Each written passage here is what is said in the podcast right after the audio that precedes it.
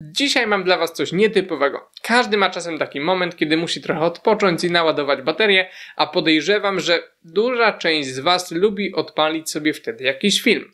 Dzisiaj pokażę Wam więc trzy bardzo ciekawe filmy, które jednocześnie mogą okazać się przydatne z punktu widzenia Waszej sytuacji finansowej. Jak to możliwe? Wszystkie trzy filmy są luźno związane z tematem pieniędzy i naprawdę można się z nich co nieco nauczyć. Nie będą to jednak filmy dokumentalne ani jakieś trzecioligowe produkcje, bo chcemy przecież miło spędzić czas. Dzisiaj rozrywka jest dla nas priorytetem, także tylko dobre filmy, które sam chętnie obejrzałbym kolejny raz, ale dopiero po zostawieniu łapki w górę dla YouTube'owego algorytmu. Zaczniemy od filmu Big Short, który trochę przybliży Wam, jak wyglądał ostatni duży kryzys finansowy, czyli pęknięcie bańki cen nieruchomości z 2008 roku. Zobaczycie, jak odbiło się to na życiu zwykłych ludzi, jak wpłynęło to na banki oraz kto się na tym wzbogacił i w jaki sposób. Historia opowiadana jest z perspektywy kilku finansistów, nie będących ani największymi rekinami finansów, ani najmniejszymi płotkami.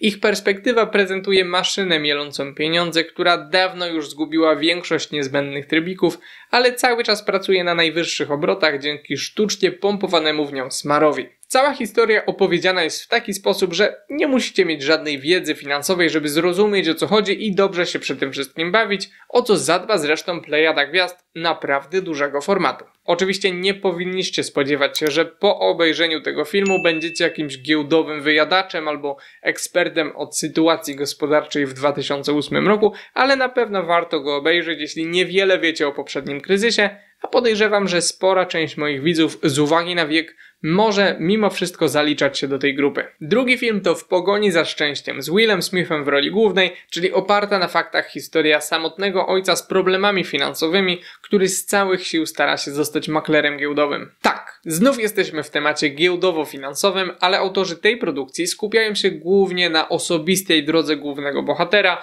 przeciwnościom, którym musi stawić czoła, a także jego determinacji i ciężkiej pracy. Nie ma się co dziwić, bo mamy tutaj do czynienia z niesamowicie ciekawą historią osoby, która mimo, że straciła całe swoje oszczędności próbując dorobić się jako akwizytor, nie poddaje się i walczy o lepsze jutro dla siebie i swojego synka. Film stanowi swego rodzaju pochwałę dla zaradności i odpowiedzialności.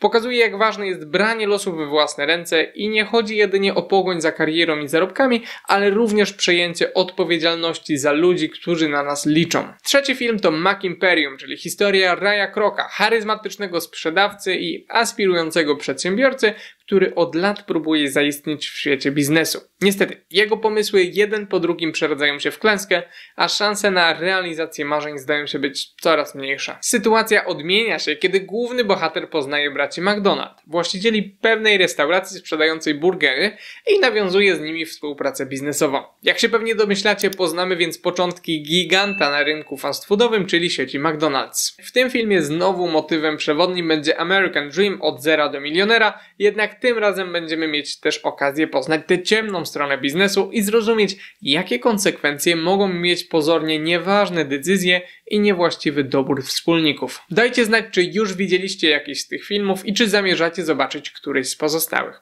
Koniecznie sprawdźcie też ten filmik o tym, jak zostać bardzo bogatym.